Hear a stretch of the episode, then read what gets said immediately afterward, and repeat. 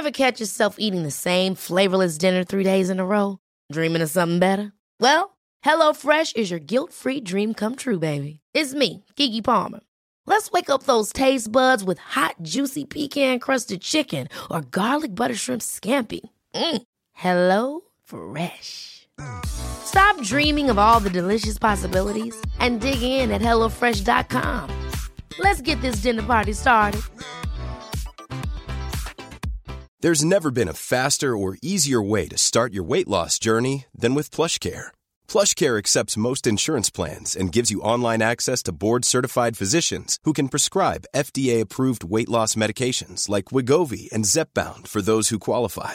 Take charge of your health and speak with a board-certified physician about a weight loss plan that's right for you. Get started today at plushcare.com slash weight loss. That's plushcare.com slash weight loss. plushcare.com slash weight loss. Hey, this is Horse Hour, and I'm your host, Amy Stevenson. Today I'm talking to Cameron from Equine First Aid. So, yes, you can guess we're talking all about first aid for horses. Unfortunately, the stark reality is it's not if, it's when it's going to happen. And the question is, are you prepared? This is Horse Hour.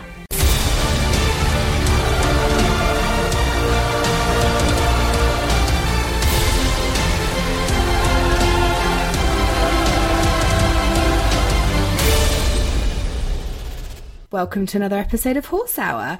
We are going all the way over to South Africa now to speak to Cameron Becker. Cameron's got a genius idea. I want to hear all about it. How are you, Cameron? I'm so well, that's frightening. How are you, Amy? Oh, well, of course you're well. That's because you have the sun and you've got a tan, and I'm sat here with the flu.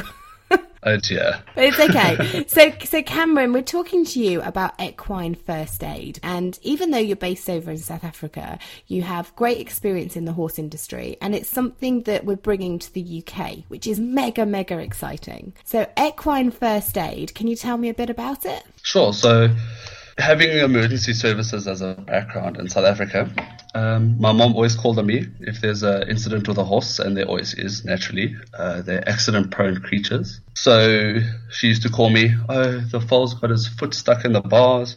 So I'd go and help and, you know, do all those type of things. And the idea kind of came to my mom and I that we could take the first aid training experience and incorporate with horses because nothing like that exists in South Africa. I did a little bit of homework and it barely exists overseas. So that's pretty much how it was uh, derived. There's only a, there's a very few companies that do horse first aid training. You have to go to your vet. And when I first got my horse as an amateur, I didn't have a clue what I was doing. And I'll openly admit that. You know, I, I, I knew very little about if a horse injured itself, what I should do or what I could do. I always phoned the vet. So I paid my riding instructor to come and give me hourly lessons a week on horse first aid because I was so afraid that if something happened, I wouldn't know what to deal with it.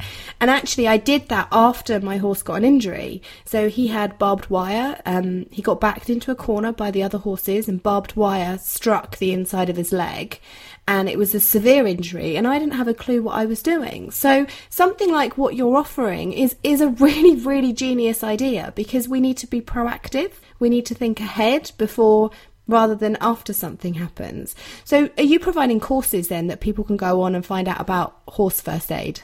Correct. So the idea is to build this on or bolt it on to a normal first aid course. So you do your CPR and how to bandage and how to assess a scene and treat a patient. Then I realized, after doing a little bit of homework and looking into the only courses I could find online, that human and horse first aid are very similar when it comes down to the dire emergency. When I say dire emergency, I mean anything that would be life threatening if not treated immediately, let's say in the next 15 minutes to half an hour. So I did a little bit of research. I saw, oh wow, you approach a horse like this and you do a head to tail. We call it a head to toe normal first aid you do a primary survey, you do your, your three H's, you know, hazards. Are there any hazards around me? Hello, greet the horse, make sure they can see you. Take in a bit of an approach that, okay, I can see how the horse's uh, attitude is. Is it maybe distressed, depressed, want to fight or flight? And from there, you can maybe call help for, from a vet or call someone to assist you holding the horse so you can address any of the injuries or you know, start from scratch to figure out why the horse is acting strange. And these are all concepts in normal first aid. So we, we derive that from basic people first aid into horses. So you've got horses yourself. How long have you been riding for? I rode for most of my, my youth. Mm-hmm. There's five horses on my mother's property. Most of them are dressage. Actually, all of them are. Oh, the nice. last jumping horse just got uh, relegated to another yard, unfortunately. He just wanted to jump and not do dressage, so it wasn't symbiotic with my mom, unfortunately. So yeah, I competed up until I was about 13, fell in love with rugby and athletics and decided to give it up. Focused Oh. on those two sports. Do you miss? And do you miss the riding? I do. I really, really do. So I want to get back into it now that I have more time, resign from operations on the road. In terms of being a paramedic, I actually have time. Can mm. see myself owning or riding a horse again because it's a full time commitment that it's not part time at all. Yeah, no, definitely full time, morning, noon, and Sure. night. and so, what did you compete in? Was it dressage? I did dressage as a groundwork. My mom was pedantic about that. She says you will not jump a horse until it can get around. I was like, oh, what does that mean? And then I've, I learned. I subsequently learned, and I learned the discipline of dressage, and I fell in love with it. Hmm. Got over jumping. I don't know. It's just, it's, it's different with uh, mind and physicality and the horse incorporated into one sport, which is dressage in essence. So I really enjoyed that. Watching my mom ride a Prix St. George trained horse. She rides South African Paralympics, so that's pretty interesting. So I used to call her tests, even though I messed it up nine times out of ten and got asked not to do that anymore. She rides for the Paralympics. Did you say? Correct. I can't remember what rating or uh, classification of para she is, but yeah, she represents South African Paralympics, and So is she going? uh, is she is she going to Rio? She was supposed to, however, my mom can't sit on a plane for longer than two hours because she's got something called multiple sclerosis, which is a nerve ending disease and it stops circulation. And she's got DVT, which is deep vein thrombosis. And that, with the MS and the airplane, is just a recipe for a clot. And from what I understand about clots, is it's not good. No, definitely. So she unfortunately can't go overseas. So if it ever came here, she'll be able to. She did everything to qualify. Just unfortunately, the disability has got the better of her. That's one of her disabilities. She's also got fused ankles and decreased movement. I think it's on the left hand side. I know this might sound crazy, but can she not drive there? From no, unfortunately not. Um, Because how far away are you from Rio? Oh, Rio. I wouldn't know in kilometers, but a lot. Probably Really? 2,000, 3,000 kilometers over an ocean. I don't think our, our continents are joined in any way in the Americas. That's So such a shame yeah. because I'd be trying to get a boat and drive and just get there as much as I could. As, am- as amazing as it sounds, I guess we have to choose our, our battles, and she decided not to choose this one and wait until the off chance it comes uh, to South Africa. So we did put a bid in, from what I understand, for the Summer Olympics, and I don't know what happened with that. I, I don't watch the news very often, so Well, they got the World Cup for the football, didn't they? So, you know, if it's good enough for the football, then there's a good chance you could get the equestrian Olympics there. there is a strong, strong chance. Um, we've got some very talented riders here. So, your horsey experience, you've got loads of horse experience because you've been riding since you were young, and being a paramedic, you must have seen some pretty bad, quite sad situations. What what horse situation have you seen that's probably affected you the most? Sure. Where do I start? Unfortunately, Kyalami is one of the, the horsey capitals of South Africa. So they thick and fast, these uh, incidents that you speak of. One of the incidents that do stand out was um, the police. They have a, a riot squad which utilizes horses. Uh, they're mounted units. They were on their way to some form of riot in one of the townships called Soweto, and they crashed on the highway. I think they had a three berth trailer. Uh, it was full. The car was full with the, the officers and the mounted officers. And they rolled the vehicle and they rolled it with the, the horses inside. So two managed to somehow get out of the trailer and run down the highway. And one, unfortunately, was deceased. Mm. And a couple of the, the police officers were also terribly, terribly injured. So that was my first big accident where both horse and rider were injured. Then I've been to the odd fall off a horse when they were going on outrides and they got spooked by something and the, the rider unfortunately came off or a car came too close. Sure, that's a huge issue. Cars and horses when you're going on outrides. So that's something that we're actually. I'm, I'm, speaking to a lady called Debbie Smith who's got a campaign called Pass Wide and Slow. She's actually going up to the government to try and make it legal, um, a legal requirement for drivers to drive slower drive 50 she wants them to drive 15 miles an hour at the maximum round horses because over here the people are just getting hit all the time from bad drivers. I think that's a, a international problem. So yeah we have the same thing here. We have signposts up saying horses or people on outrides and unfortunately people are in a rush. It's it's the 21st century. Everyone's in a rush to do something. And they're texting and driving and all those things. And mm. it's becoming a horrible issue that other people are coming, you know, second best in the in the situations, and it's, just not fair. Mm.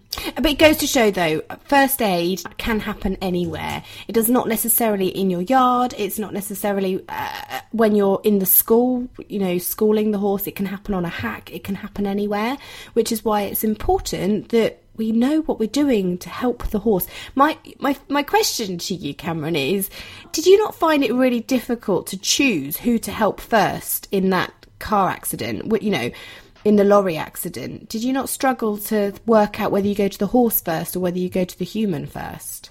It's a good question, that, and it is something that we posed on any scene, be it if it's just people, just horses, or both horse and rider. So there would be a triage, uh, basic step by step process that you'd need to follow.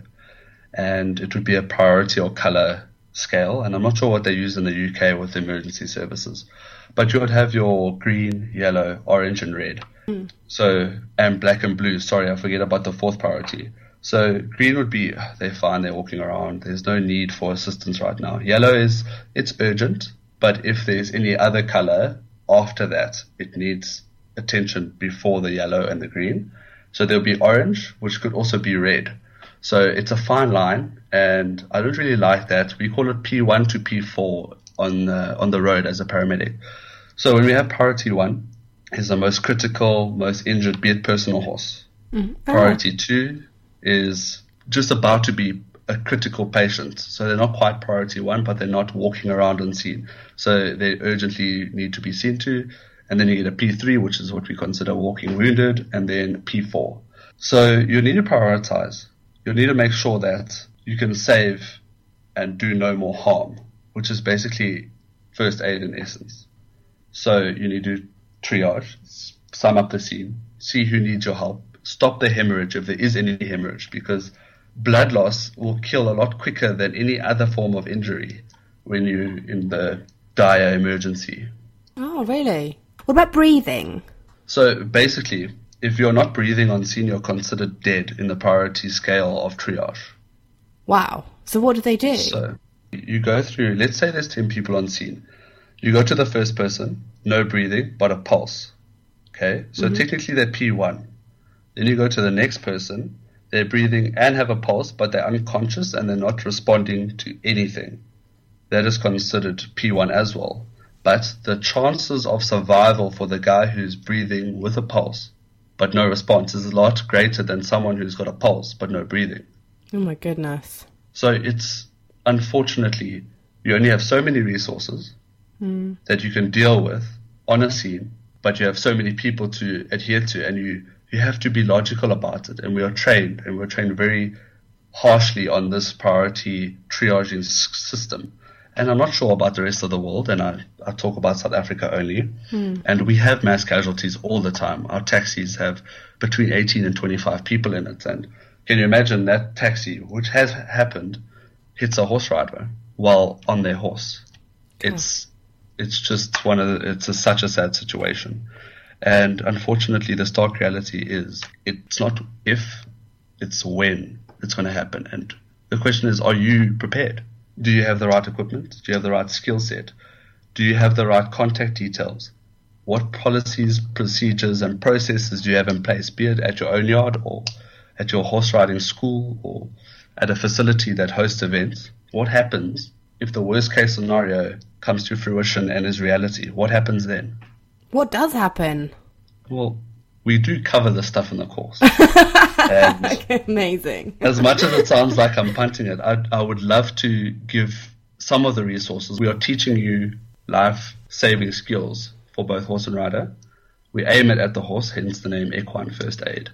And if you can bandage a person, you can bandage a horse. If you can t- take a temperature on a person, you can take a temperature on a horse. If you can listen to a person's lung sounds with a stethoscope, you can listen to a horse's. You know, it's just, it's symbiotic. They work with each other. The first aid is not so different. Maybe the organs are bigger. Maybe they have four legs and we have two. They still have two eyes. They still have a heart and lungs. They still have a digestive tract.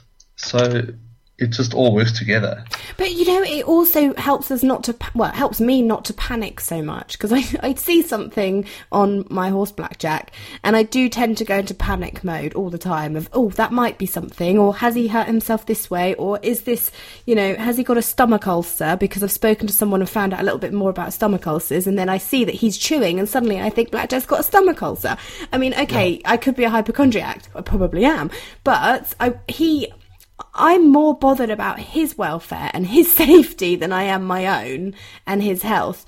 Um, so learning first aid and how to spot problems and then how to deal with problems would be really beneficial because one, it would make me calmer. I wouldn't panic so much, but also then I'll be able to deal with the situation if it does arrive and uh, arise and I won't feel so helpless because that moment that he had that barbed wire injury and I had no idea what I was doing it would be so nice to be able to say, okay, well, it's just superficial, so it's not that bad, so I need to wrap it up. This is what I need to do. Monitor it for a few days. If it gets worse, phone the vet. Whilst right now, I'm going, any slight injury, I'm phoning the vet straight away, and it could panicking, thinking he could be dying. I understand that completely. And just to backtrack a bit, Amy, hmm. you are not the only person in the, the horsey fraternity that feels that their horse becomes a part of them or becomes their their top priority or they put the horse before them. So I understand it completely. I see it with myself when I had my horses. I see it in my mom. And sometimes I feel like the, the sixth child after the horses. so basically what we hope to achieve is give and empower the rider with the knowledge that they need, even though it's minimalistic, it's not open heart surgery. It's how to put a bandage on, what to look for when you approach the horse, how to understand if it is a real dire emergency, it needs to be seen urgently, or I can do it myself. So mm-hmm. we need to give the rider that skill set. And they need to know that when they call a vet, they're going to tell them, listen, vet so and so, this is my location, this is where you'll find me, this is why I'm calling, this is what's wrong with the horse, and this is what I've done so far to make sure that, remember what I said earlier, to cause no more harm, to prevent the harm from getting worse. Mm, yes. And then you can have a set of vital signs, like, you know, people's vital signs, you get your respiration rates, the shallow, how deep it is, or if it's fast or slow, it all helps the vet. Like when we arrive on the ambulance and the first aid is there and they say, listen, this is his vital signs. It takes out five to 10 minutes of my job of trying to pinpoint, okay, this is what it is, especially if it's medical, because trauma, you can see, okay, mm-hmm. there's a cut there, put a bandage, that's fine, it stopped bleeding. Or if it carries on bleeding, I put another bandage on top because we never remove bandages. And if carrying on and bright red, okay, that might be arterial. But I learned about this actually recently with my, my studies and understanding the medical side of a horse versus a person is there's something called choke. Have you heard of choke before?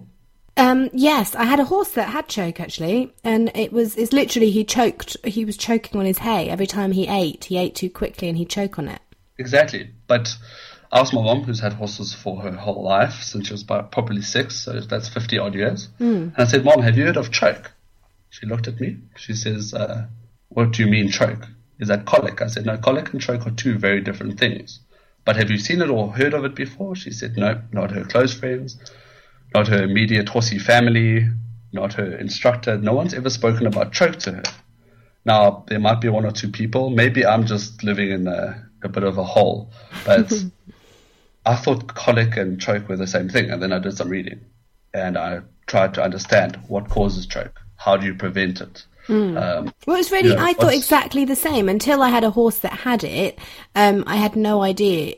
He, he, like I said, he was eating the hay and then he started choking on it. And I phoned the vet and said, my horse is choking on the hay. And he said, he's got choke. And I said, no, no, he's choking. He said, no, he's got choke. And I thought the same as you, Cameron. I said, but he's not got colic. He's not lying on the floor. He said, no, no, exactly. he's got choke. And it's because they don't have a reflex, a natural reflex. So horses yeah, can't, yeah. yeah. they can't be sick.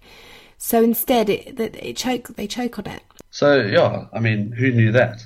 I didn't. You didn't know before it happened. Mm. People want to know. Then I did some more research, and I find that in America they've got pet first aid.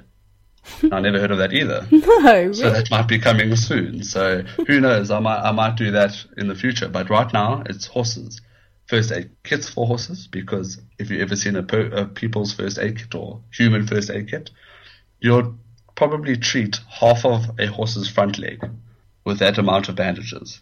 Um, how can you describe to me how because we can't see? Let me think about this. If you can take probably about five to ten centimeter bandages, they're normally conform bandages in a first aid kit.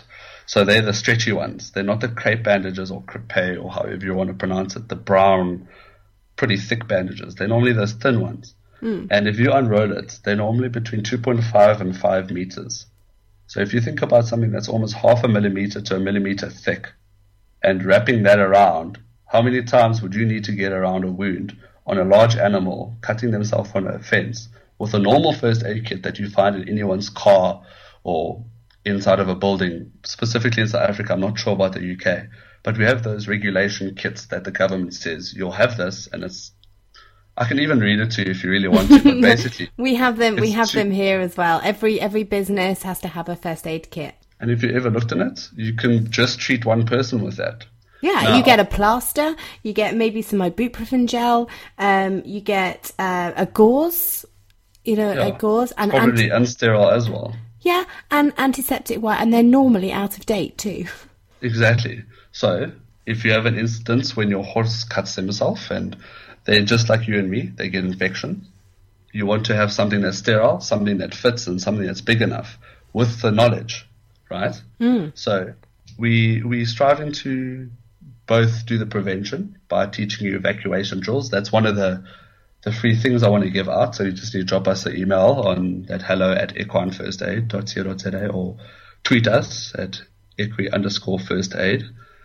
And we'll give you the evacuation procedures, how to prepare for the evacuation should one happen. Like what happens if the barn catches on fire? And I know you guys in the UK get this wonderful thing called snow. We don't get it mm. here, so I've never prepared for a, a whiteout but I would understand that you would need to have a reserve amount of food on on, on site.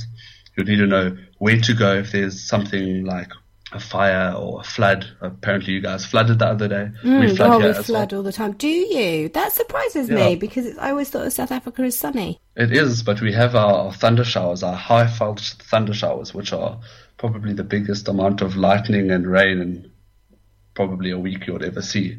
It frightens the horses. They go mad inside the stable, run into walls, and then we start from scratch. So, so what do you do? What do you do with your horses in a flood?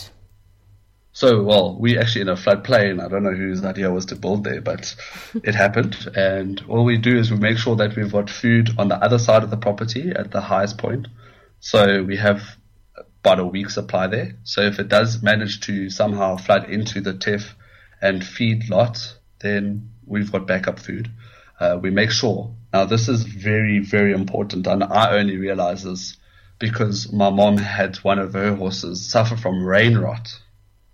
Now, rain rot, I'm sure you guys get in the UK very often, mm. but it's when a horse is in mud all the time and no one takes the time to, you know, take a hoof pick and clean out all that rotten mud and scrub that foot with maybe an antiseptic solution and dry the foot and keep it dry for at least overnight so that they don't get even it's like trench foot you know, if you submerge your foot in water for too long, it's going to get rotten. Mm. That's just it, you know, osmosis and all those wonderful things.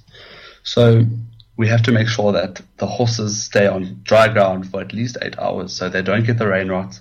And if they do, get two diapers or four diapers or whatever amount of feet that are getting the rain rot. Put them in the diapers or the nappies, I don't know what you guys call it there. Yeah, we call them we call them nappies. Yeah. Nappies, yes. and put plastic bags over their feet and duct tape it up. Obviously, not too high up. You don't want to stop the circulation, and don't make it too tight, etc. And make sure that the horse's feet are dry because that is something that the horse can't recover from if it goes too far.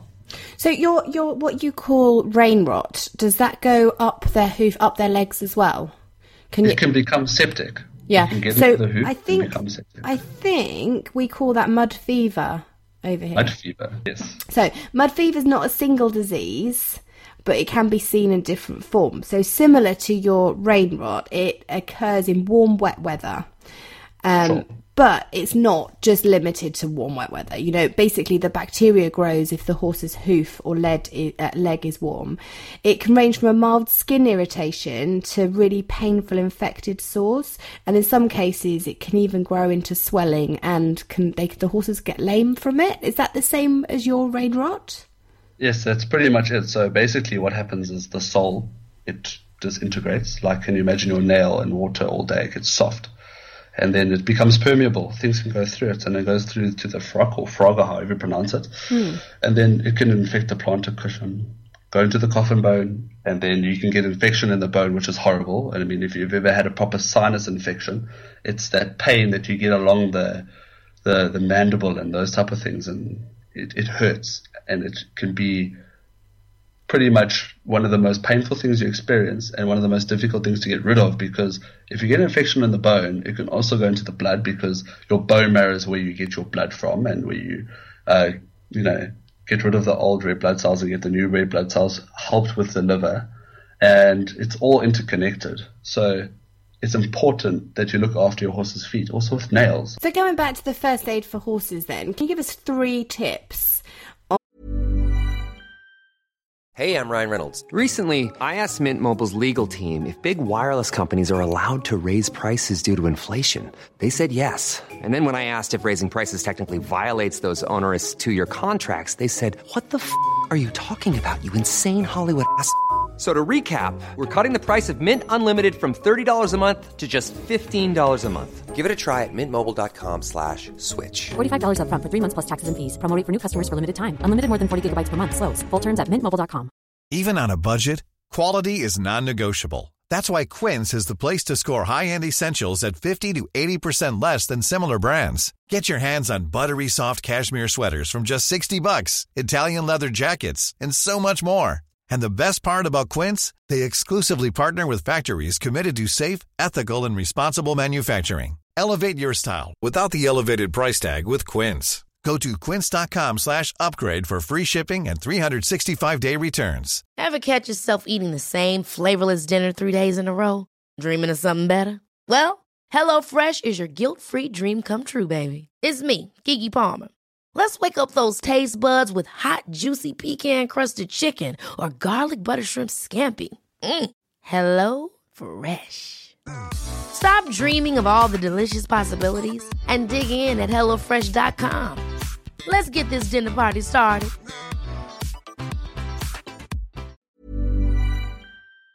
On on how yeah on how to assess the severity of the situation. Okay. Let's just say with our horses, um, obviously, if there's an accident, like someone's come off the horse and the horse is bleeding from its legs, you know that's pretty severe, or you know you've been hit by a car or the horse has been hit by a car, you know that that's severe. But I'm talking day to day things. You know, you go down to the field, um, something's not quite right with your horse. How are there are there any standard points that we should be thinking of to assess the horse? Yes, there definitely is. Now, let's go through the process from start to finish, and then it will take about two minutes. So basically, you arrive and you find that your horse is in distress. You know your horse better than anyone else, right? With your preventative care, you would have got a baseline or a normal set of vital signs for when that horse is at rest, what the horse is like with its uh, posture, it's uh, we call it bald, so B A L D, bald as in a man going bald, mm. right? This falls under our primary assessment. So is the horse bright? Is it happy? Yeah. Is it looking at you? Is it coming to greet you like normal? Is it alert? Right. So this is the next step down. Mm-hmm. So it might not come and greet you, but did it notice you approaching? So that's important. So now you can see the difference between your horse at a normal happy day, then your horse, okay, maybe something's bothering him, tired after exercise, etc. Then you get lethargic. He's noticed you in the alert process, and if you call him, he comes to you. Mm. But lethargic, he may not notice you, or he may notice you but not come to you when you call him, even if you try and bribe him with a carrot. Okay? Mm. Then you get depressed. If you notice that none of this is working, you go in there, you're like, hey, buddy, what's happening? And the horse shies away from you. That is definitely a warning sign. Anything pretty much after alert. So if the horse is lethargic, grumpy, aggressive, anything different from what it's used to, depressed, shying away, eating differently by eating its, it's attacking its food, you know, it's precursors of choke. It's attacking its food. What's causing it to attack the food? Why would the horse attack the food? It's a, it's a precursor. It's, it's a warning sign. Why is the horse not eating? So what you need to do, and this is tip number one, is understand your horse's habits. When you understand the horse's habits, you understand your horse. When you understand your horse's habits, you understand what's normal and not normal. Anything that's not normal is not what your horse will do on a day to day basis. And that's the biggest way of explaining how to rectify a situation before it starts by seeing the horse's attitude and demeanor through the bald. So it's bright, horse comes to you, alert, notices you, but it may approach you or may not. The third, lethargic, it doesn't move at all, even with some bribery and corruption. and depressed, it shies away. So that's tip number one, I'd say. Yeah, do, do, horses have good and bad days though? Because you know, Blackjack sometimes he comes to me like today. He, he came straight over. Other days he he can't he couldn't be fussed. He's not bothered. But I don't think there's anything wrong with him. I'm sure horses have bad days. I mean, everyone does. Dogs and cats do. Um, when I speak to a horse, I'll let you know. But unfortunately, I haven't got around to that yet. However, let's assume let's assume horses are more like us than we care to know, mm. and maybe they do have bad days, and you know, go so those, what's happening. Those those that's t- that tip number one. Then bold. um, yeah. that is to be taken in conjunction with other tips as well. Correct. Okay, so that's your first step. So it's not that if because Blackjack's having a bad day and he's decided he's lethargic and can't be bothered to come walk the five acre field to come and see me, I don't need to go into blind panic of oh my gosh he's dying. No, no, no, no, no. Okay, fine. We move on to not, step. That's two. not yet. Okay. Step two. Okay. okay. So as I said earlier in the bald part, you want to have your preventative care. You want to have that baseline set of vital signs, right? Mm-hmm. So the vital signs, like I told you, they're vital to your surviving and it consists of in your first aid airway, breathing, circulation, right? Yeah. So if your horse is standing up and looking at you, we can safely assume that the heart is beating, it is breathing, and adequately enough to be standing compos mentis, looking at you with ability to respond. However, if you notice something like a labored breathing, so breathing is most important because it it pretty much hence is this horse alive or not? If it's unconscious on the floor and it's not breathing, the chances of it being alive are very slim, right? Mm. And it's a dead giveaway that it's a dire emergency and you need to hop onto the phone to your vet and follow the protocols and procedures that I want to share with you guys in the, the evacuation preparedness and uh, evacuation procedure. Mm. So you prepared for the evacuation and you have a procedure thereafter. Anyway, I digress. So you're breathing, you can see the horse has normal labored or shallow breathing, right? Yeah. You walk up to the horse and now this is vital signs. So you've you've seen it's bald, then now you've seen the breathing. So is the airway clear? Can you hear anything funny? Can you hear the horse snorting on every exhale or any every inhale as it's snorting? Is there any high pitched whistling sound? Is there something that sounds like when I have um, croup uh, when I was a, a youngster? Or is there anything funny when I listen to the horse when I'm walking up to it? Right? Mm-hmm. So maybe if the horse is breathing shallow and it's got some funny sound, then if yes, what is that that sound? You need to explain that to the vet on the phone when you call. So if it's normal, then it's normal. Is there any discharge? Is anything coming from the horse's nose or mouth? Because that could be indicative of choke. Is the horse, uh, you know, with his respirations looking somewhere specific or pacing? These are all very important and they fall under bald. But now we're looking at the airway and the breathing specifically. Just on Now- that note, just on that note, Cameron. Sorry, before you go on to the next point, Sure. um, at what point should we worry about a horse's runny nose? Because I've heard that flu is quite bad for horses, as it is humans. But do horses often get runny noses, or is that a serious sign of something we need to keep an eye on? Oh, definitely call for assistance if there's anything that doesn't feel within my gut and understanding of my horse. That's it just doesn't seem right. I'll call my vet first off. Hmm. Secondly, if it's just a clear or maybe a little bit green, it could be signs of an infection. And if it progresses for longer, let's say than 24 hours and it's getting worse and it's per se still clear and the horse is still breathing okay and it's not a huge amount of salivation and huge amounts of snot coming out, then it's, it's slight, you know, like when you have a snotty nose when you have the flu, then Yeah. maybe it might be the horse having its version of the flu. But Oh, when it comes out like a brown, dark, clumpy color hmm. with lots of salivation, that is precursors or signs and symptoms of a horse with choke. So they have a big clump in the neck, and that's kind of a late stage if it's that bad because then a, been quite a big build-up. Mm. Then there's a lot of salivation because now they're trying to swallow. There's like that reflex, you know, the fight or flight reflex, and then it goes onto the sympathetic nervous system versus the parasympathetic nervous system. And then there's lots more salivation, trying to get it down there.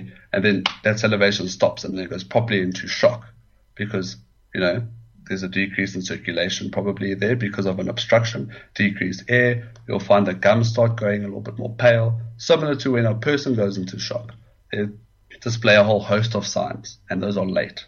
That's not what you want to see. You want to see the person start choking by, you know, that international sign of grasping their throat, or this international sign. Lots of mucousy, brown, almost feed inside the mucus. Then that's an issue. Okay. But clear is fine. Anything dark, anything thick, anything anything out of the ordinary is not fine. Sure. And if there's any issues that you think, give your vet a shout. Thank Then you. we go on to pulse. Mm-hmm. Pulse is quite easy to ascertain on a horse with a stethoscope if you don't have such a thing. Um, sure, I'll need to show you on a picture because it's quite difficult. But within the, if you can imagine you rubbing your horse where the where the bridle will sit, right, by the ears, and you rub down through that groove towards the chin. You know where the chin joins the neck, that little section there. From from the pole of the horse down to the chin. Yes. Yes, yeah. So pretty much there, in, almost in line with that groove in the neck, you're going to go on the inside of the, the, the bone, and you normally can feel a Oh, pulse on the face. yeah. Oh, okay. Yeah, no, I know. Down, so just under, basically halfway down underneath the eye, there's a groove on the on the cheek. Is is that right? Yeah, but towards the inside. Not the easiest thing in the world to find. As on a person, you know, that groove between the, the esophagus and the neck muscle is that wonderful groove that you can just put your fingers in there and poke around. Not Yeah. as easy as a person, but not not difficult to find. There's a couple on the legs, uh, they're digital pulses, which are also quite difficult. However, horses do have nice, strong bounding pulses. You can put your hand on their chest and normally feel it. Especially when they have had a fright or when they've competed, you can feel that pulse between your legs, correct? When you're on the horse. Yes, yeah. So you can check the pulse in any way you feel fit. I have got diagrams and there are videos on YouTube that you can double check, but it's so difficult for me to show you just using verbal uh, cues. But again, send us those photos, and um, we can we can head to your website for the photos, equinefirstaid.co.za. Um, just just to repeat those, so I can get it clear, we can get it clear in our minds. So it's from the pole pole of the head down to the jaw. In the middle is a groove on and the then horse's towards face. the inside of the bone. So like it's, if you can imagine it's uh, it's jawbone. You know, it's quite a long bone. yeah, Then we go to the temperature, which is a very important uh, vital sign. If you've got kids, you'll understand. You're going to feel for a horse's temperature. You can do that with just your hand. You don't have to have a thermometer for this. If you do, please make sure it's digital.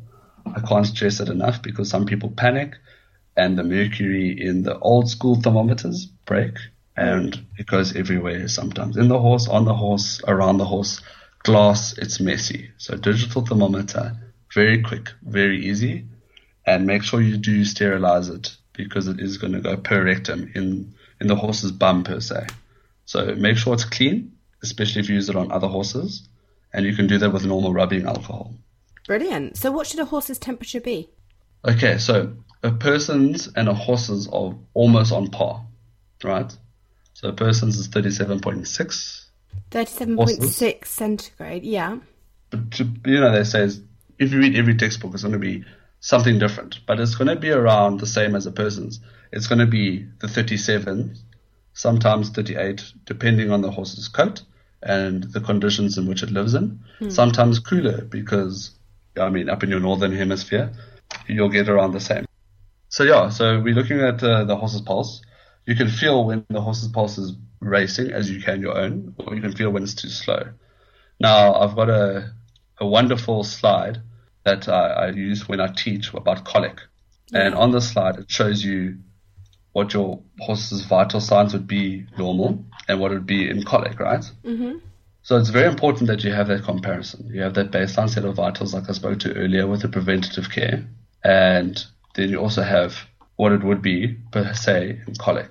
Okay, so what I'll do is I'll make sure that that is tweeted later. Thank you. What should the beats per minute be of the horse's pulse when we're taking the horse's pulse? Okay, so horses because they have larger hearts, it's it's in the 30 to 40 mark, right? For a person, it's 60 to 70, mm-hmm. uh, depending on how fit. You know, the horse can be very unfit and old and tired, or maybe in labor, or pregnant, these anatomical changes do change um, with regards to the horse's vital organs, etc. They they're not going to be the same um, for everyone. So again, you need to find out your horse's normal resting heart rate. Mm. So because youngsters have um, a faster, you know, like yearlings, they have a faster heart rate, don't they? Correct, correct. So they're young, they're budding, they've got maybe a smaller heart because of their their size and stature compared to their adult counterparts. So it will be slightly different. Again, get to know your foal's uh, resting heart rates. Mm. Also, your resting respiration rate is 10 to 16. Anything more or less can be signs of something horrible or something that might need your attention. It really depends on the severity you get to. In Fahrenheit, it's 99 to 101.5 degrees Fahrenheit. That's the temperature that a, a, horse should be at rest. Yeah. You get the mucous membrane. Now that's your gums. Also very important. That shows you what's happening on the inside of the horse. That's your last vital sign. And that basically is your capillary refill. So you get your arterioles, arteries, veins, and all those things, mm. which are large vascular organs. And they come down to your capillaries, which is your capillary bed in your nails, for example, or your, your gums.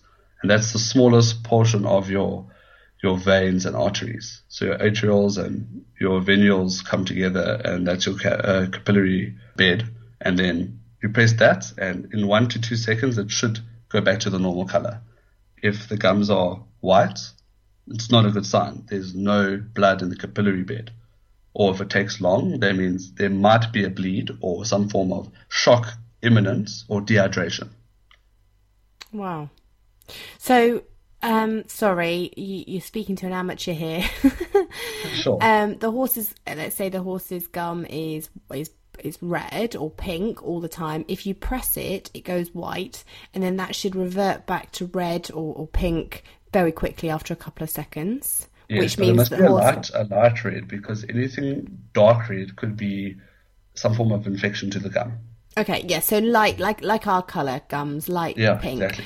But if it if it goes back to that pinky color after a couple of seconds, then the horse is healthy. But if it remains white around or where you pressed it for a longer period of time, that could show issues. Exactly. So that could be imminent of shock because when a horse is severely dehydrated from di- uh, sorry diarrhea or frequent urination, or it's just been in an accident and you've had to put three bandages and packed it with gauze, then this might be a late stage or beginning stage of shock dependent on what color the gums are. If they're blue and there's signs and symptoms of choke, they're not getting enough air through to their lungs to get that nice pink gum back. So these are all signs and symptoms that you have had to predetermine what is normal versus what is abnormal and let your vet know because if you live 30 minutes away from your vet, an hour away, even five minutes, mm. there has to be policies and procedures in place so that you can get forewarned before it becomes a life and death situation.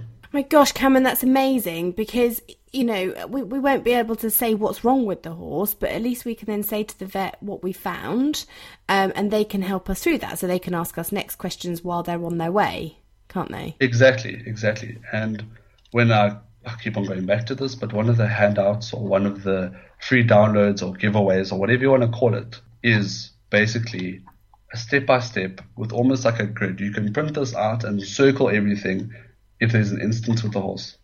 And you can see your head to tail all the way down to any differentials or anything abnormal with your horse's manure.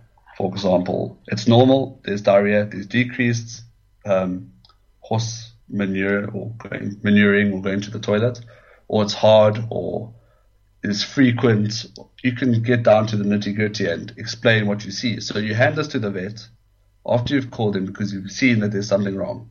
And that takes that 10 to 15 minutes that it might take for them to do their primary assessment. And they mm. can pinpoint, okay, there's something wrong with the lungs. Let's assess that properly. Because now they don't have to worry about taking the temperature, or if they do, they have a comparison. Okay, the first temperature was 38.9. That's when you decided to start putting the cool water on the horse, cool running water. And by the time the vet got there, it's cooled down. For hmm. example, my mom had the vet over today and she did the comparison for the vet. She said, when I called you, it was this. When you arrived, it was that. That saved the vet a whole bunch of questions and answers that needed to be done in any other circumstance.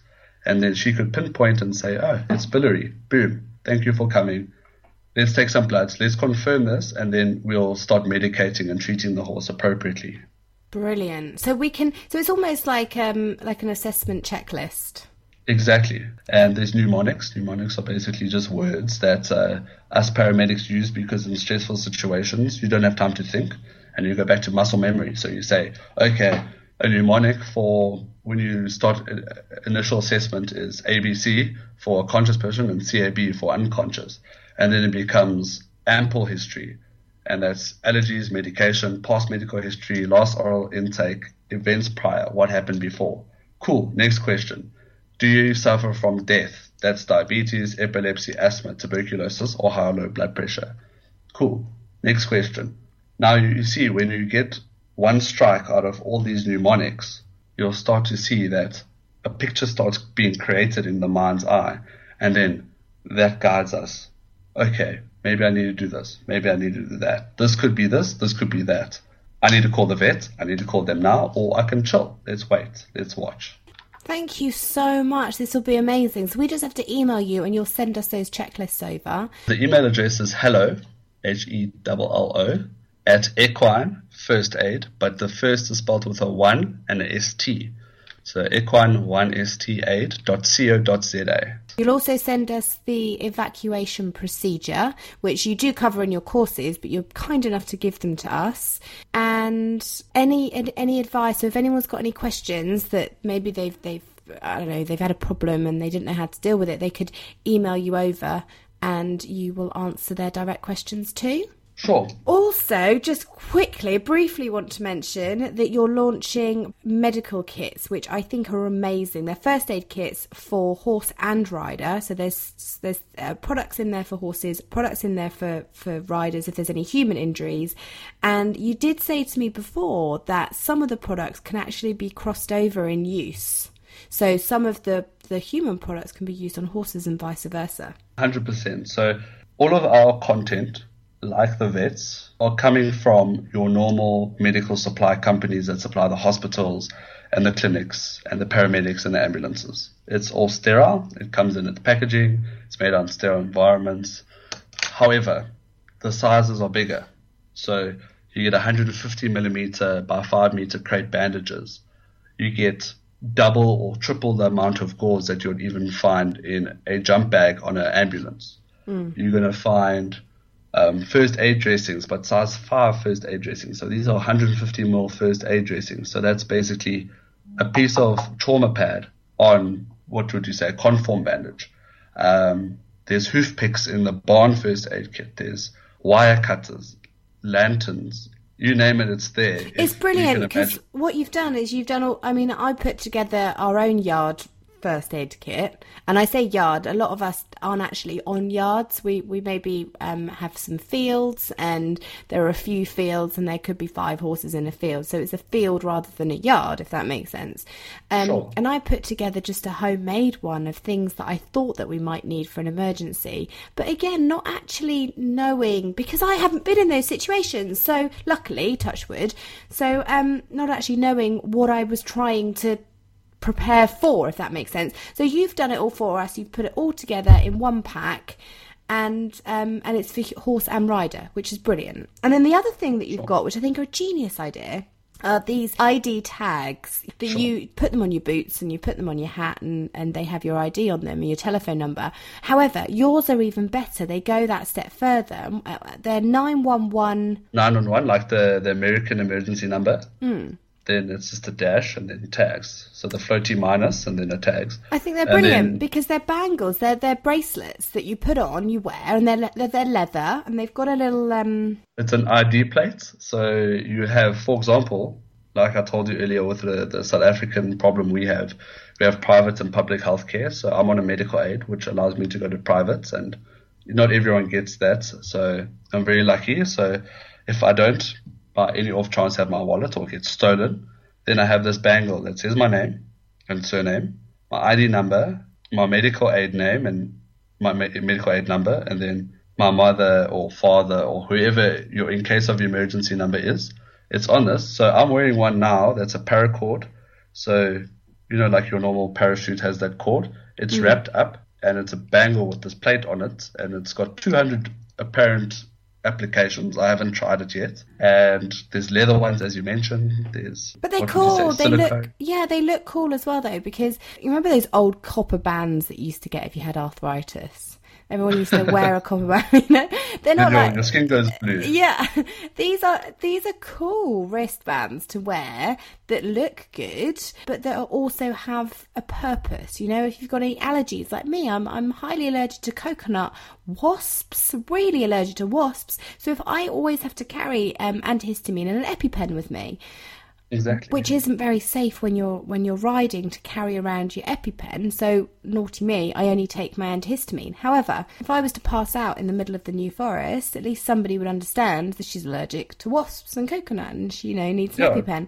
Um, but it's also got the telephone number, so it's but so much better to be safe than sorry to have tags on your boots, on the horse's bridle, on your hat, and one of these wristbands, nine one one tags wristbands are awesome as well. So those are all available on your website, which is equinefirstaid.co.za. And we can follow you on Twitter, can't we, Cameron? At EQUI Yeah. underscore one ST aid. Equi underscore first aid. Perfect. Someone got the other one before me, unfortunately. However, there is Instagram as well. Cameron, it's been a pleasure talking to you. Thank you so much for all your advice. Yeah, most definitely, and thank you for having me. It's it's only a pleasure to chat to people and spread the word. So let's keep spreading it, eh? Thanks, Cameron. Bye. Thanks. Bye bye. Thanks so much for listening. I hope you enjoyed this week's episode. Next Monday, I'm talking to Alec Banner Eve, and it's all about polo. He's been so successful in the polo industry, and he's based not far from London, and he actually runs his own. Actually, he, he's based in Essex, um, and he runs his own polo club. Now, I know nothing about polo, so I thought we could learn together. So that's next Monday. And in the meantime, I hope you have a really, really good week. Don't forget to keep us updated with any videos that you've got. If you get to take your little head cam out when you go riding, then um, do drop us a line on our Facebook page. Just search for Horse Hour or, of course, on Twitter at Horse Hour. I'll speak to you next week. You've been listening to Horse Hour. Join the community on Twitter, Mondays, 8pm UK time, 3pm Eastern by using the hashtag Horse Hour. Follow Amy at Amy Stevenson1 and subscribe to us on Acast, iTunes, Stitcher, and Player FM.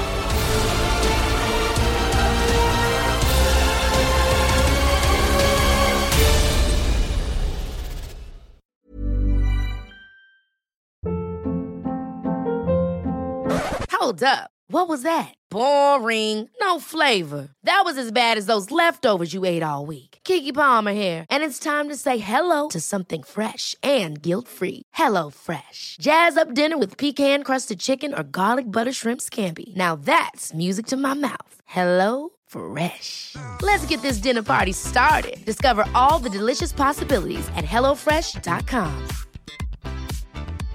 Hey, it's Paige DeSorbo from Giggly Squad. High quality fashion without the price tag. Say hello to Quince.